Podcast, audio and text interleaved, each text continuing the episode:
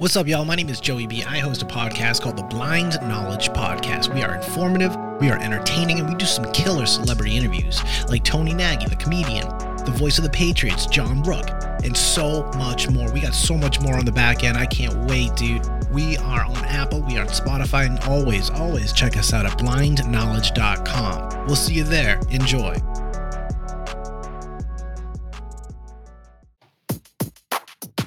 Good morning, good morning, and good morning. My name is Joey B. Welcome to the Blind Knowledge Podcast. It is a beautiful day down here in FLA. And hey, we have a great guest for you today as well. We have someone you've probably never heard of, but you're going to get to know for sure. This is Yasir Hashmi. He is the world's youngest investment banker. He is a venture capitalist. He does so many things, and he's got the nicest suit on I've ever seen. Uh, we're gonna pick his brain a bit. He um, he does the CEO thing. He starts businesses. He's very focused on the spirituality, the tranquility aspect, the human aspect, the vibe, and of course, you know, I'm sure he's into making money too. So we're gonna figure out how he does his thing, how he keeps so cool. And who is this guy? Because I think we're going to hear a lot about him. Again, he is the world's youngest investment banker, uh, and he is a venture capitalist. We have Yasir Hashmi. And before we get there, of course, I just want to let you know that Blind Knowledge is the spot that's hot. We have Blind Knowledge podcasts, we have live streams, we have video content, long form, short form. We have music on the way. We have Solar Requiem, which we don't know how to actually define Solar Requiem, but he's over on Twitter doing Twitter Spaces, and he's representing Blind Knowledge.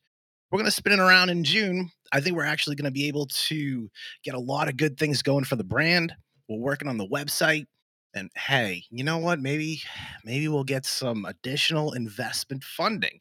And i'm going to ask our dude over here who's going to come in in just a few minutes hey how can we do a better job of appealing to you know someone like himself? Even though we're so small you know we're, we're growing and we're finally figuring out our revenue streams our business plan our feasibilities. You know I've, I've been busy folks. I've been busy. I don't just do the show, I do everything else too, basically. And we got to build this team. And even before we get into any kind of investment for blind knowledge, just to let you know, we are looking for TikTokers, YouTube short artists, and um, yeah, some Twitch folks too. We're trying to get cool. We're trying to get spicy and we're trying to get knowledge. So if you're interested, if you're a content creator out there looking to monetize on the side hustle or even more, and you're really motivated on what you do, hit me up. Uh, you can you can go to joe at blindknowledge.com uh, we're on social media, of course, at blind underscore knowledge over on Twitter. So, yo, that was a lot from me. And we are live, by the way. So, hey, what's up? YouTube, Facebook, Twitch. And of course, shout out to Bigo. If you haven't tried Bigo yet, it is the live stream dream.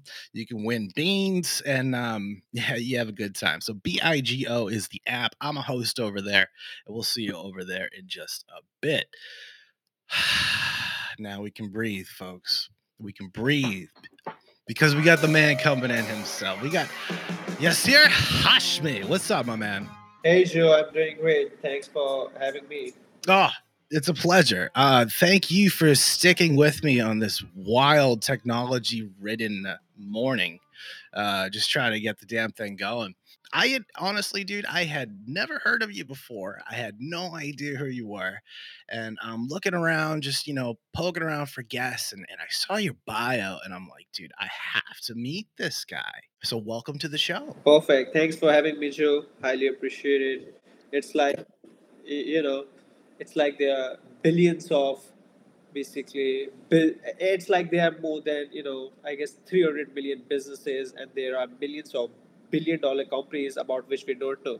So it's always about, you know, trying to meet new people because what we don't have is what other people have. So yeah, it's great to meet you finally. Yeah, same here. Networking's so key, right? Whether you, you get something out of it or not. But I mean, usually there's something mutually beneficial to building relationships, especially people out there that are doing things that not a lot of people are doing. For sure, definitely. So, how old are you? Yeah, I'm in my early 20s. Early 20s. All right, we're not going to get too specific, people. He's in his early 20s. Hell of a head of hair. Great suit, great style. Do you, I got to ask, do you have like a wardrobe manager at this point in your career? Yeah, basically, I mean, I like to do these things personally, but I have my, basically my spouse that helps me in these things as well. Of course, of course, of course. Yeah, and probably a publicist, I'm sure, a manager. So let's get into the real deal. Um, when did you start to learn about a- and divulge into investment banking in the business world? Yeah, so basically, I mean, you know, everything I do currently is related to the things which I planned or foresee when I was 12 years old. So it was like when I was 12 years old, I knew that I need to do certain things basically in my life. I was crystal clear on a purpose, and I know that in order to fulfill that purpose, I need a certain financial threshold in order to achieve those things. And that's why now the thing about, you know, one very common bias which every person has in the world is like, in order to make money, you need to have a business. That's a bias, basically. I mean, you always don't need to make a business. Like, you know, Jay Z became a billionaire. It's like, it was not like everything he did was business from the beginning Yeah, he he was went into business, but he was a singer. He was a rapper, right? So a lot of people, a lot of celebrities are not running their businesses, but still they are having half a billion dollars in net worth, right? So you don't need to always run a business to make money. And an investment firm is not a business, okay? It's different. Like business is operation. It, it has a different kind of operation, and an investment firm is a different kind of operation. Now the thing is, basically, when I was twelve. I, I was crystal on this purpose, and then I realized I need a certain financial threshold, you know, which is basically to be a billionaire, and then basically, you know, to accomplish my purpose. At 12. At 12, you came up with Yeah, this. right, right. I realized because I mean, anything good which you want to do in this world, you need money for it, right?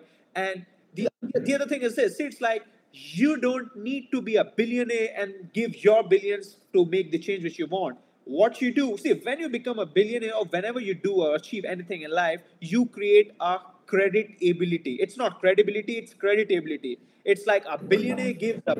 A billionaire will give, take, or basically, you know, will respect another billionaire. If if if like if I'll ask another billionaire and when I'll be a billionaire, then, then it will be a lot more easier to use their money to do things which I want as for basically the impact which I want to create, rather than using my own money. Because the thing is, when you run a non-profit, you know, it's like you can only help so many people. But when you run a for-profit, that's a massive non-profit. So that's basically, you know, that's how because a lot of I mean most of the times I should say that, you know, long term is almost opposite of the short term. So I was crystal clear on basically what I wanted to do when I was 12. And then basically I focused on business because I know that, you know, I need to do a business in order to make money. So I started trading. I, I used to sell stuff in my school days. And then basically, you know, Really? Hold up. Let me stop you there. What, what were you selling over there? Your lemonade stand? yeah wh- what i used to do let's say if i'm in eighth grade and if i'm if i want to sell something and now the thing i mean i my focus is to sell the most expensive thing right or the thing for mm-hmm. which which is necessity which for which there's a demand because you can't solicit in your school right you can't be like you you, you are basically you're trying to convince another person to buy something from you so what i used to do i used to buy the school books i used to buy the old school books from you know the from my seniors and then i used to resell those books to the people who were getting into those classes Wow, so let's say. Yeah. I have friends basically who are in high school, so I'm I'm buying their books and I'm selling those books. You're like a book broker, like at 12. That's great. right. So, so I'm selling to those kids who are pro getting promoted. So that's very interesting because the thing is, the people that were selling the books was selling at super cheap rates, almost next to nothing, and I was able to almost get more than fifty percent of the um, original price of the book. So that's Okay. so that's a great way to make profit basically in those days as well, and it's still applicable. Anyone can apply this. You know, that's so funny that you say that, dude. I used to sell pixie sticks. I had a lemonade stand. Like, I was always kind of like entrepreneurship happy. But yo, at 12, like, I wasn't that laser focused. Like, did you read a lot? Were you around someone that did a lot of corporate business investing? Like, how, how'd you dive into that? So I mean, you know, one of the other thing was this that you know, in my early days, I realized I was basically doing a research on some secret societies when I was in, I guess, seventh grade. So I was understanding basically. I mean, you know, there are a lot of conspiracies about different families, like the Rothschild family, the Rockefeller family, and a lot of basically, you know, different families that are controlling the world. Committee of 300. So many things are there. So I was researching about so many things, and then I realized that you know then I realized that basically, you know, how they are doing the things in order to create the changes they want. And at the same time, I was researching basically to know which is the easiest industry to make money. Because why will I want to work hard?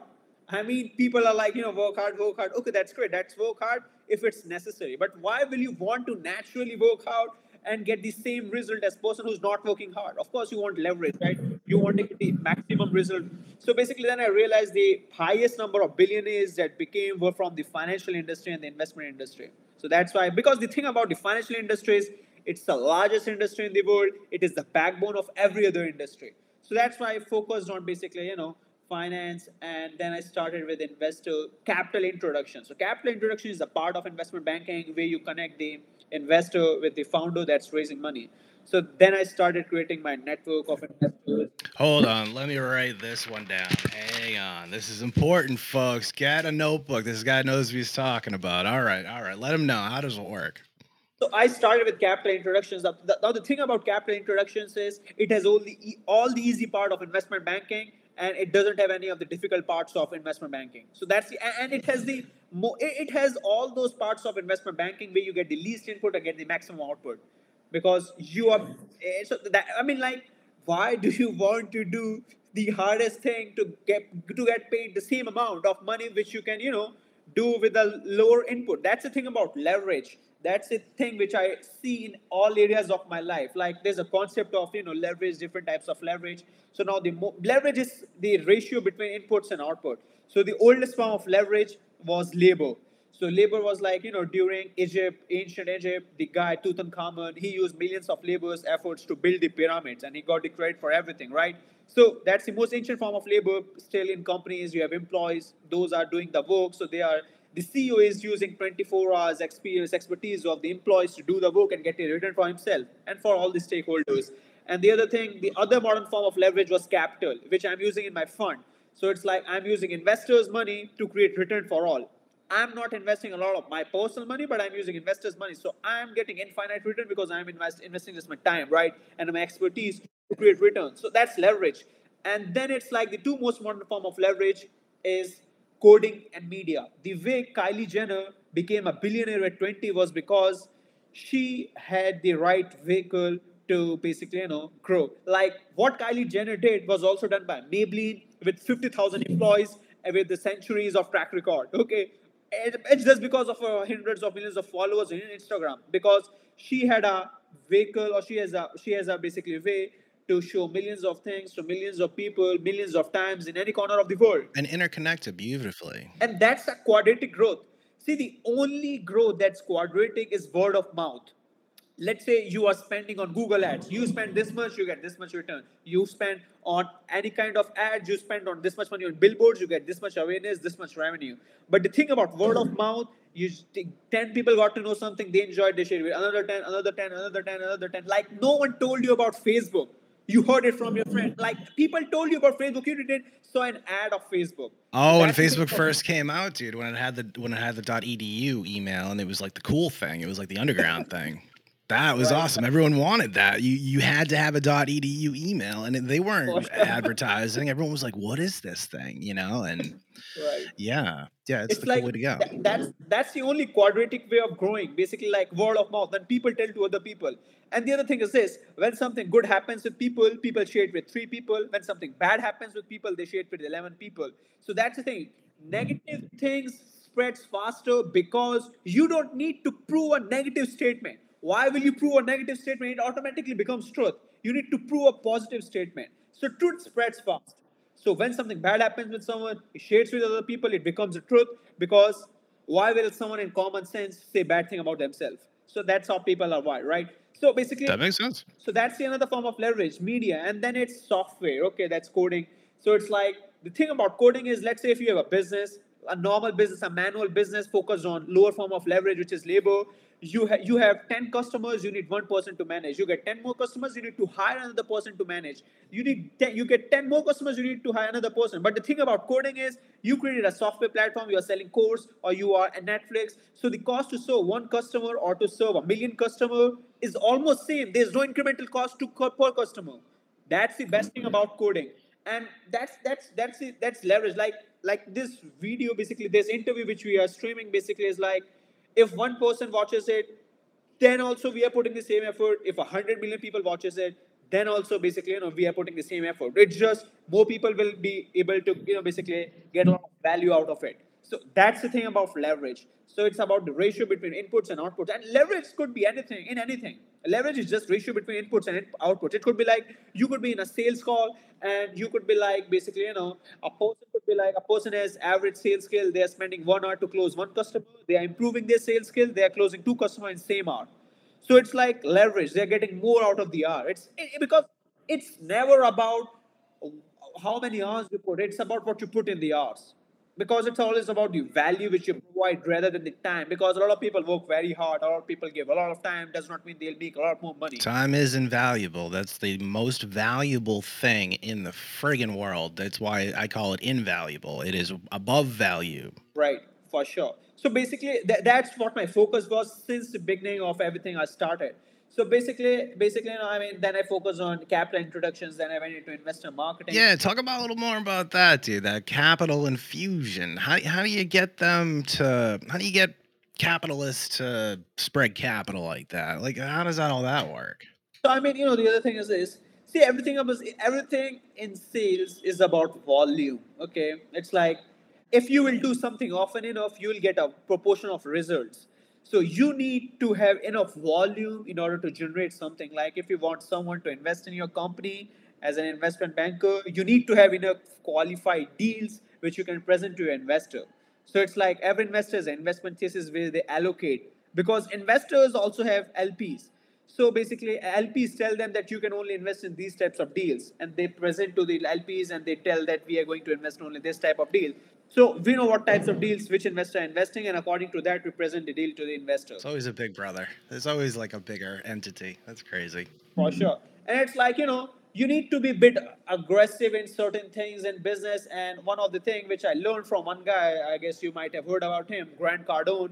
So oh yeah, he seems like a dick, but I don't I don't know him, so I shouldn't say anything about him. But maybe you know better. yeah. So basically, I mean, you know, one one of the best thing which I learned basically, or basically I re-reminded myself from him was about the 10x moment. Like you know, whatever goal a human a human being has basically you know thought about in their mind. So always people the estimation for the efforts to achieve that goal is always wrong most of the time. So it's like he's always says that you know always 10 extra effort. So whether it's in marketing or any other any other kind of thing, because you know it's always it, it's like the interpretation of something is limited to the number of perspectives it's perceived from. And con- that's why context and intensity matters the most. Like a good advice at wrong time is a wrong advice. That's the thing. Timing is like there are different variables in it who's listening? Who's the audience? There too perspectives is the word you use there man and that's coming up a lot. Uh, came up when i started blind knowledge is to give them multiple perspectives. It's not just one and one. Man there could be 20 there could be 20 opinions. 19 could suck but we i want to hear them all. And it's everything's global now so you got to get everyone on the same page for sure. But of course at the same time you don't want the perspective of people who just do who just do everything to win everything like a lot of people who are basically you know a bit piece of shit type of people. They try to win every argument. They don't want. They want everything to win everything. So basically, you know, you, you make sure you need to make sure you are not with, with those people. And you got to know how to scan for them, man. That's what I'm learning. I'm a year and a half into this venture, this digital media thing, and like you gotta you gotta know who's who's in who's out like quickly too and, and i'm getting it. I, I can usually figure it out within five minutes of a phone call or like uh, a vc it's like yo this dude's a tool. We're okay you know and it's like and, and not to be too easy with them not, not to be too nice just put the put the guards up and continue on right. you know? right. It's like the goal is not to be very positive or the goal is not to be very negative in life. The goal is to be wise in life like you are able to realize both the good and bad at the same time. It shouldn't and the other thing is I like human beings have so many biases in our mind. We are like you know if someone is from good school or good college this means that person must be having a lot of other good traits as well. That's a bias. Like then there's the confirmation bias. If we think that if you know, basically you know if we like this is this is a very common bias confirmation bias. If we think that someone is good so we'll only look for things that align with our belief that this, this person is good we'll only look for things that matches that this person is good we'll, we'll ignore all the things that are against our belief because we want to prove our point for sure we want to feel important that's the thing like sigmund freud the guy he was uh, basically amazing guy. He, he invented a theory of psychoanalysis. Sigmund Freud, of course, yes. Married his sister or something weird like that. I don't know. That was a weird, weird He has a nephew, Ed, Edward Bernays. That was that that was the guy who invented the term public relations. That's the guy who invented the term PR. So it's like That's wild. Sigmund Freud basically mentioned he created a philosophy that human beings do each and every action in this world because of two reasons. One is basically you know the desire to be important, and second is a sexual desire. So that's yeah, with their mothers. right, right, right. Yeah, that, you're right. For the kids, it was like a male child is attracted to the mother, and the female child is attracted to the father, and they see the. And, and the other thing we mentioned basically was this: that the kid in the childhood, in the infancy, the male child see her mother as her sexual partner, and when her fathers come near to the mother, he gets angry. Yes, yeah, the testosterone goes up and they start to defend the mother who gave birth to the son who the son wants to FUC. Yeah. Wow. Yeah, Sigmund Freud, dude, I love philosophy. Love that stuff, man. All about it. for, for sure definitely now one of the thing basically in the investment banking is like the most important thing is basically related to startups is the valuation the thing about valuation is every person thinks their company worth a billion dollars that's the thing Absolutely. Mine's worth two, buddy. It's like- in a pipe dream yesterday. No, obviously not. But yeah, yeah, yeah. Well, what's up with that? Yeah so basically the thing about valuation is the only real value of your company is what the best buyer is willing to pay To pay for the company itself. right right like right everything in it. Okay. right? Because, the thing is, who will you will sell to then? I mean, if you don't have a buyer, then first it's like you can't get more what the best buyer is willing to pay. You could say you are worth a billion dollars, but still the buyer is not willing to pay. Then you are worth that much. What's your best offer raise? That's the thing. Because exit is the only thing that matters. Like you start a business to exit. You re- make real money from exiting. You don't make real money from retained earnings. That was where I started, dude. I was like, maybe I'll just sell the name for a million dollars in five years. That'd be great, you know, something like that. You never know. it's like there are a lot of factors. It depends on industry to industry. But the thing about the buyer is it's always about the fundamentals of the business. Most of the time it's EBITDA. A lot of times it's net profit. Like what's your net profit? Let's multiply it by two or three or four or five. Oh yeah, yeah. You're talking balance sheet. You're talking cash flow. Right. It's always about cash flow. It's not, I mean, it depends, but at the same time, it's more about cash flow and net profit because that's what matters. Like, people are like, I was talking to a guy and his company was doing something in AI, and he said that they, they have nothing in revenue, and he mentioned that he, he got an offer for 100 million. So he was just bluffing. Basically, I- happening. Oh, oh, okay. Uh, uh, my scandal. company was he was saying that we got offered to to be acquired for 100 million right so it, it was like you know your company is nothing you just you are just using a see it's like that's the thing about people that it's like fundamentals always destroy trends people are like valuations are going up valuations are going up there's a you know bubble and people are like my company also worth this much that's At the end of the day, the nu- numbers don't lie, Right. right? Numbers Right, don't lie. It's always about the fundamentals like fundamentals is always destroy trends Is that true in all industries that you'd be investing in, whether it's like from plumbing to data to AI to getting airplanes? Like, is it all really fundamentals, like driven? I mean, everything is fundamentally driven from the perspective of how a business is structured. Like there are different things which are valuable in different business. Like a healthcare business could be a business where it has zero revenue, just few dozens of patents, and it could be sold for a billion dollars. So that's how healthcare companies are. But the thing about the email marketing platform is what's your MRR, what's your monthly recurring revenue, what's your ARR. Is it because is it because a healthcare company? Uh, sorry to interrupt, but I just want to make sure we got it right. Is it because that company would be it has part of the market, even though they're not making any money. Their names out there, their brands out there, and people are going to it for services. Is that why it's worth so much inflated money? the main reason is to get the approval from FDA or different government agency and to basically you know do the clinical trials. Oh, because it's so hard to get in there. So so many times government reject basically their applications. So many times their patents get rejected, and they have to keep on paying to do the clinical trials, to keep on reapplying to get the approval. And finally, when they get the approval, they create the product, they start commercializing, they start selling it, distributing it, and then they sell it. So it, it's not about the name; it's more about the technical part. It's being It's at like- the table. It's having a seat at the table, man. That's It- it's, crazy. it's about being a nerd.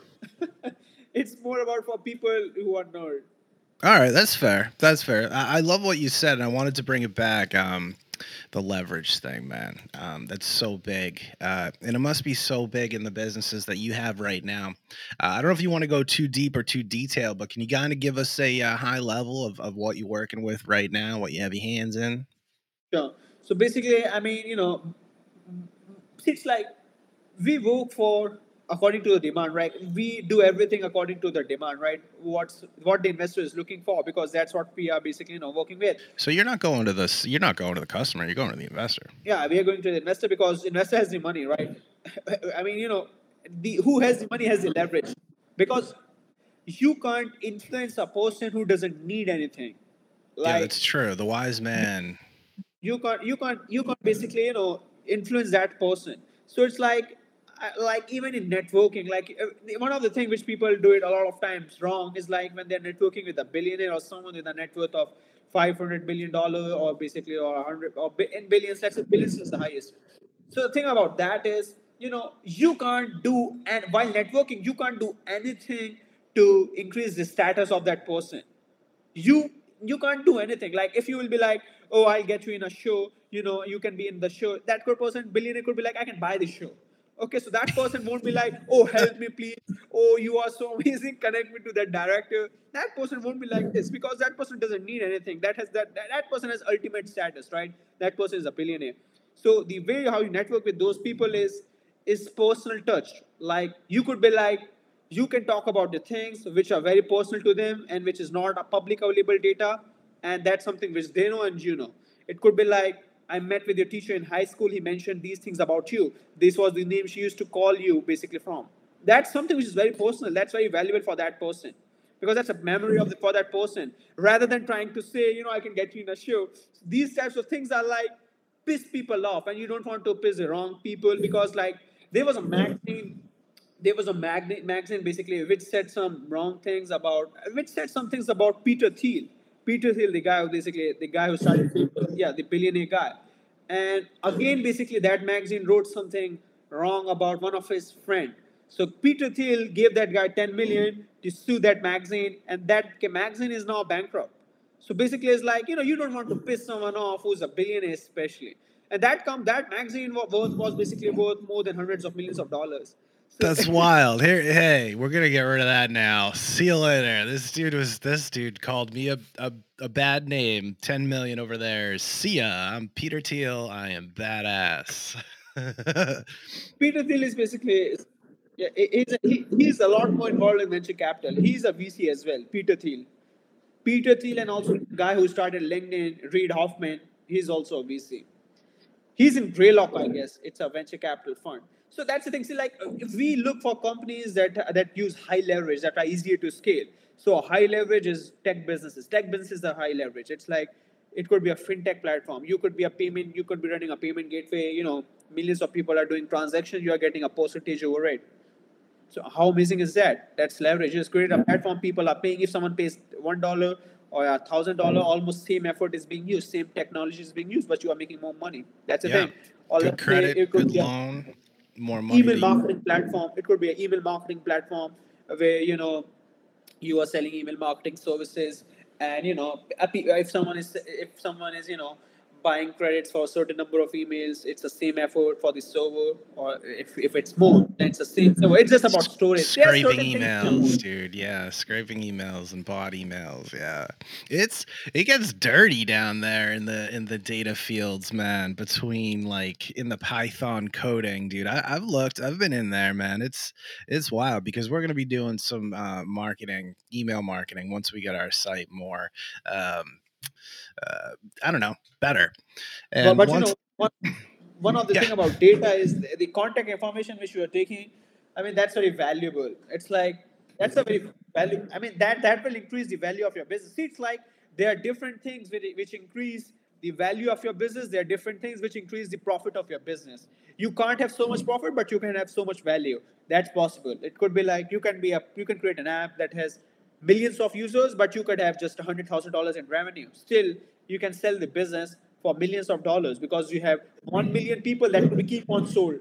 Yeah, yeah, yeah, yeah. Because that that puppy's gonna keep that puppy's gonna keep turning, man. For sure, definitely. And one of the things, basically, for your viewers, if they are businessmen, I mean, you know, let me explain how a business makes money. There are only few ways how you make money in a business. Either you have more customers, either you make them worth more. You have limited customers, but you make them worth more. And to increase the basically, you know, the thing about worth more is like to increase the lifetime value of a customer.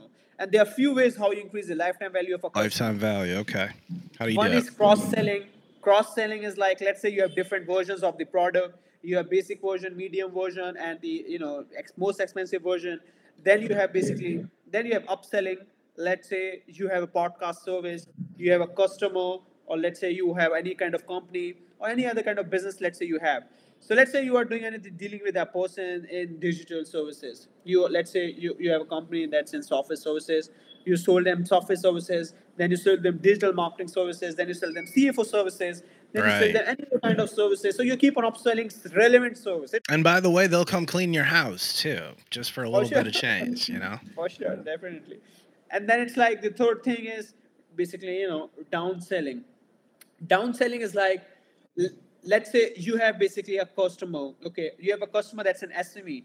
Now you are providing only two, three services. Now you know this person also needs CFO services, lawyer services, accountant services, account accounting services. So now you can partner with these two types of firms. You can do kind of a referral agreement and give their services to them and take a commission on it. That's something which can be done. That's downselling. And now the two most major things, the two easiest thing which you can do, one is basically you know, increasing the price of your service because the price is always in the mind of the seller, never in the mind of the buyer.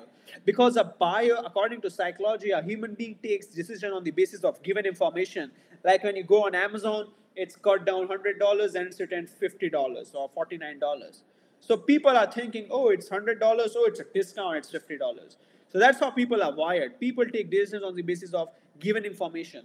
So you can increase the prices, and then the other thing is basically you know, reducing the cost. You can reduce your cost by um, using more automation, using AI in more areas of your business. So these are certain things you know which can be done in a business to grow. I'm trying to become AI myself, dude. If I could just become AI, Chat GPT 5.0 Joey B, just spieling it out. Yeah, we'll be perfect. We'll never lose any money ever again.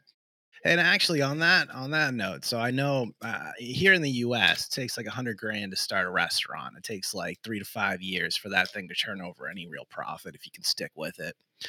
How long do you give a business to turn a profit until you're like, you know what, I'm out? in fund it's different basically in investment banking it's different like you know most of the time my focus in the fund is just to have a business that has at least 500k to a million dollars in revenue and it just takes one or two year to basically you know to to break even and uh, Okay, my focus is on business that are cash flowing that have regular cash flow and that are, that are simple predictable and i'm confident this business will be there in the next 50 years so, you know, basically these are certain things, but there are a lot of other factors because this is something which is very detailed. We have an analyst which does all the due diligence, there are a lot of things. But my focus is on businesses that are cash flowing because cash flow is king, right? Cash is king, man.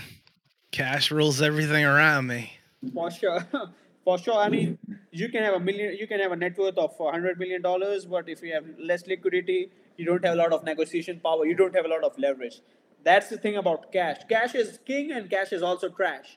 It depends on the context. Cash is trash when it's being eaten by inflation in the bank. Cash is king when you're getting income from a rental property which you have given. Whether, And there's the like- casino, dude. Don't forget about forget about the casino, the roulette, man. Throw a thousand on red and see how it goes. 50-50. For sure, definitely. It depends on every business, but it's like, and one of the things which I can tell you is the businesses that make the highest amount of money are the most boring businesses out there. The most boring businesses makes the highest amount of money. Insurance. Insurance. you know the thing how why insurance company makes the most money is because they sell they take money for nothing. Yeah, for for for what ifs. For what ifs. And then if it does happen, they might not pay anyway because they make up the rules. what a In- racket. investment bank, everything in finance is also boring. Who likes to do due diligence on documents and research things? It's boring stuff. I'll Like tell you, it's nothing. fucking exciting talking about this stuff with you, man. This makes it a little more pumped up. And I love that we get your perspective and your vantage point of like, all right, you you're not looking at it like a CEO. You're not looking at it as an operations manager. You're not really looking at it It really as like a, a solo investor. You're you're looking at it at a top level tier that is like just so cool. And I'm so glad we could get that vantage point. And I, and I hope this uh, educates and definitely um, throws some information around for our audience. Yeah, for sure. Like one of the things which I think how people can structure their life is like you know, and how, how I also structure things in my day and in my month. Now, this is away like from just the business stuff. This is more life as well. right, right, right, right, right. I mean, it's whole also applicable to business. I I love say. that, man. Because because business is also part of life. So you have to also structure things in a way. So it's like i try to spend 20% of my day in the bigger picture and 80% of the time in the smaller picture. Because the thing is let's say if you're in the traffic in new york city you are stuck in traffic right? And you are in the smaller picture you don't know how to get ahead in the traffic and you because you are in the traffic okay you are in this situation. But if you're in a helicopter looking at the bigger picture you know there's a street from which you can use you can use to get ahead. That street is connecting to the you know open road. Then you can get the right path. You can find the another path to get out of the traffic. So that's the thing about you know that's one of the advantage of having a bigger picture because a bigger picture changes the perspective. That's the thing. It just changes the perspective. It tells you where are you going the actions which you're taking is aligned with your purpose that's how things should be like the thing how i have structured my life on a personal development side is like i told you about my purpose then i think a person should basically basically you know set the long term, intermediate, and short term goals. And you know, the thing about purpose, the reason I've told you about purpose is basically, Joey, if I'll ask you, Joey, what will you do if someone will kidnap your family? You will be like, you will do everything to get them back. You don't need a manual or a mentor or book to get them back because that's something in which you believe from your heart. So when you believe something from a heart, you don't need something to figure it out. You'll just have the drive to figure it out. So same is with life. You just get it done. You just get that shit done. Same is with life. So when you really believe in something, you'll have the drive to basically, you know, figure it out. And then you set your long-term, intermediate, and short-term goals in all dimensions of life because everything is in correlation. So it could be mentally, socially, spiritually, physically, financially, all types of goals in all dimensions of life, and should be aligned with your purpose. So that's how I think how you can structure, and then it's your short-term goal. And the goals could be like, you know, a mental long-term goal could be like in the next 10 years, I want to have 10 out of 10 leadership skills, 10 out of 10 cognitive skills, judgmental skills, problem-solving skills. A social goal could be like in the next 10 years, I want to be able to have a network of 100 CPAs, 100 CFAs, 100 politicians, 100 influencers, 100 celebrities, 100 CEOs, 100 lawyers. Or a goal in physical dimension could be like in the next 10 years, I want to have six-pack abs or I want to have basically you know a more flexible body. I want to have a I want to be able to run in a five mile marathon. Or a goal in, in, in the basically spiritual dimension could be like I want to do anything basically you know to follow all the things in my religion or basically anything that's related to spirituality or something which gives you consciousness. Or in the financial dimension could be like in the next 10 years I want a certain level of net worth. So these are certain things how you can structure it. Then you can have your short-term goals. So that's how things can be structured basically you know in our life basically. It's interesting that you, you look at it that way. Um, you, you kind of break it down into right. columns. I, I see it in my head as like different columns. You have spirituality, it's you like have the metaphysical. It's it's great. For sure. For sure. It's like how we talk is how we think. Like if someone is clear when they're talking, this means they're thinking clearly. And you don't want to talk to someone who's not clear. They are confused and they're also confusing you. Yeah, you know, it gets all confusing. The, the confidence is gone. It's like, who does this guy know what he's talking about? Even if he does, yeah, it's got to come off right. When I'm talking blind knowledge, dude, I I'm just going. I'm just going. I don't know where it comes from. I know I'm 100% on point. You can follow me to the friggin' heavens. Um, and, and it's like you said, dude. It's like um, you're just going in it, going in it. You, you got a problem, you solve it. You got a problem over here, you solve it. You you come you compartmentalize. You have uh, your priority. Shit, just making sure to sleep, eat, and make sure to rest. Sometimes, you know, it's crazy. For sure. And while the process, you know, basically while we are building things, it's like we always get haters in life. Like you also must be having a lot of haters. I also have a lot of haters. And it's like I put my ass out there, man. I put my ass out there, and it's like, you know, I don't give a f- I don't give a shit if someone thinks I'm some dweeb or like over the top or not cool with them. Yo, I do broadcasting. I've interviewed George Clinton and Seether, dude. I don't need some fucking two egg telling me like what I can and cannot do. But sure. But you gotta have but that's how that's like my Boston mentality. Like I have this, I can do this, and it's for sure. and you gotta have And that, you know. yeah, definitely. And the thing is this, like, you know, if someone doesn't like you, it tells more about them than it tells about you. Because True. you remind them And of something negative. they haven't done. We don't do negative here the Blind Knowledge Podcast, dude. What do you have your hands in as well? Like I, I know we, we started with it. Um, oh, uh, do you want to get into sports building? Do you want to look at data and AI? Do you love Web three? Do you want a piece of blind knowledge? Uh, what what are you thinking? Yeah, I mean, so it's like my focus is currently on basically, you know, my fund and my wealth management. That's the thing. Because, like, you know, that's something, that's a perspective which people, your audience can also see is like, you know, when 10% of your net worth is equal to your annual income, then your focus is to shift on wealth management, then to focus on your income generation. Because Where did you wealth, learn that? Where did you learn that? Was that university? like that's something which you just figure it out. See, It's like if someone needs for sure, like you know, it's it's about personal observation. Like you know, if someone needs to ask all the things every time from other sources, then that person is just stupid. If you can't just think, you know, think about things on your own, then what's the matter of learning things in the first place? But I think you know, in the beginning stages of your life, you should ask others how to do things. But at the later stages of life, you are you should ask yourself because that's the best advisor you have. I Yourself taught or oh, your myself how to play guitar yes year. You know, you, you gotta you gotta tur- you gotta teach yourself things to get through in life. You know, you gotta make mistakes, you gotta ask questions too. You know. For sure. And you can also take advice from your 80 year old version because then you think in a different way out of your limitations and insecurities. For sure. One of the things I want to mention basically to your audience is related to my book, which I launched this month. So, this book, its uh, title is basically Lessons from a Millionaire. This book has all the lessons which I learned in my business journey and how basically I build things in my life.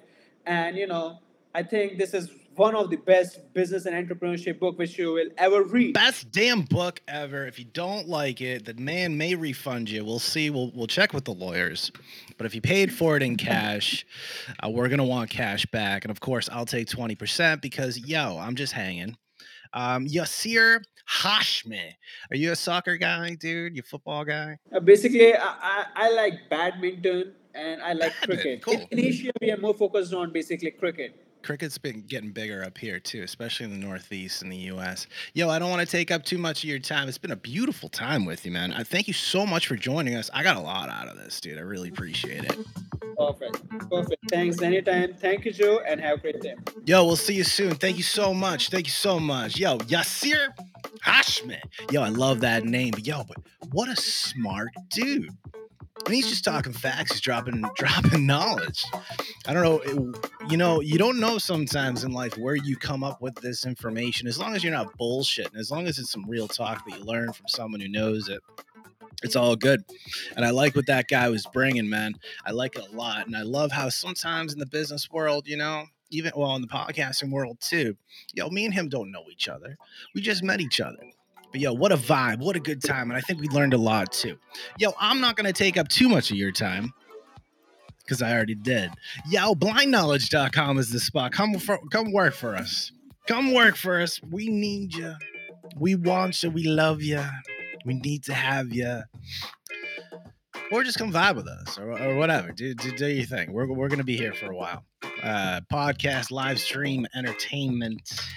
We're going to start selling things. Oh, and we're hanging out with Jay, my buddy Jehu Francois and Dimitri over at Go Network. Uh, if y'all don't know, we used to do a little thing called the Gag Order Network back in the day up in Boston, uh, affiliated with SiriusXM. No big deal. But yeah, it's really exciting. We're gonna be on the Go TV network. We're gonna be hanging with Jay, one of my best friends in the world, and Dimitri, of course, who I would trust with my life. 50% of the time. Uh, we will be channel 411 there. So if you're a video content creator, we, we, we would love to see you try out, man, and we'll, and we'll work out some kind of revenue stream too. Because you know what? It's hard to monetize out there. But guess what? We're doing it over here at Gag. Uh, we're doing it over here at Blind Knowledge. We did it over at Gag Order too. All right, guys. My name is Joey B. I'm out of here. I, it was so much fun. Hello, folks, and thank you, thank you so much, so, so very much. This is the Reverend Jackson Fiddlebush Beetle. That's Jackson Fiddlebush Beetle, and our rave reviews, rave reviews for a new collective, a new vision, shall we say. They're called Blind Knowledge. BlindKnowledge.com is where you can find these folks. And let me tell you something, my brothers and my sisters and my non identifying friends. I love this content. I love their channels. I love their presentation, if you will. So check them out. Blind Knowledge. BlindKnowledge.com. Coming to a screen near you. Oh, Lord and Lord. Hey guys, have you checked out No, the no, no. Look, if you want to hear something about Damn, that could have, I could have just went for that. You like beats, you like bud, you like booze, you like body slam. Well, this is your place, brother, because we're gonna get the beats, bud, booze, body slam right out of your ass. we got all that shit. Good one. That was Stacy. Was that a good one? PNMPodcast.com.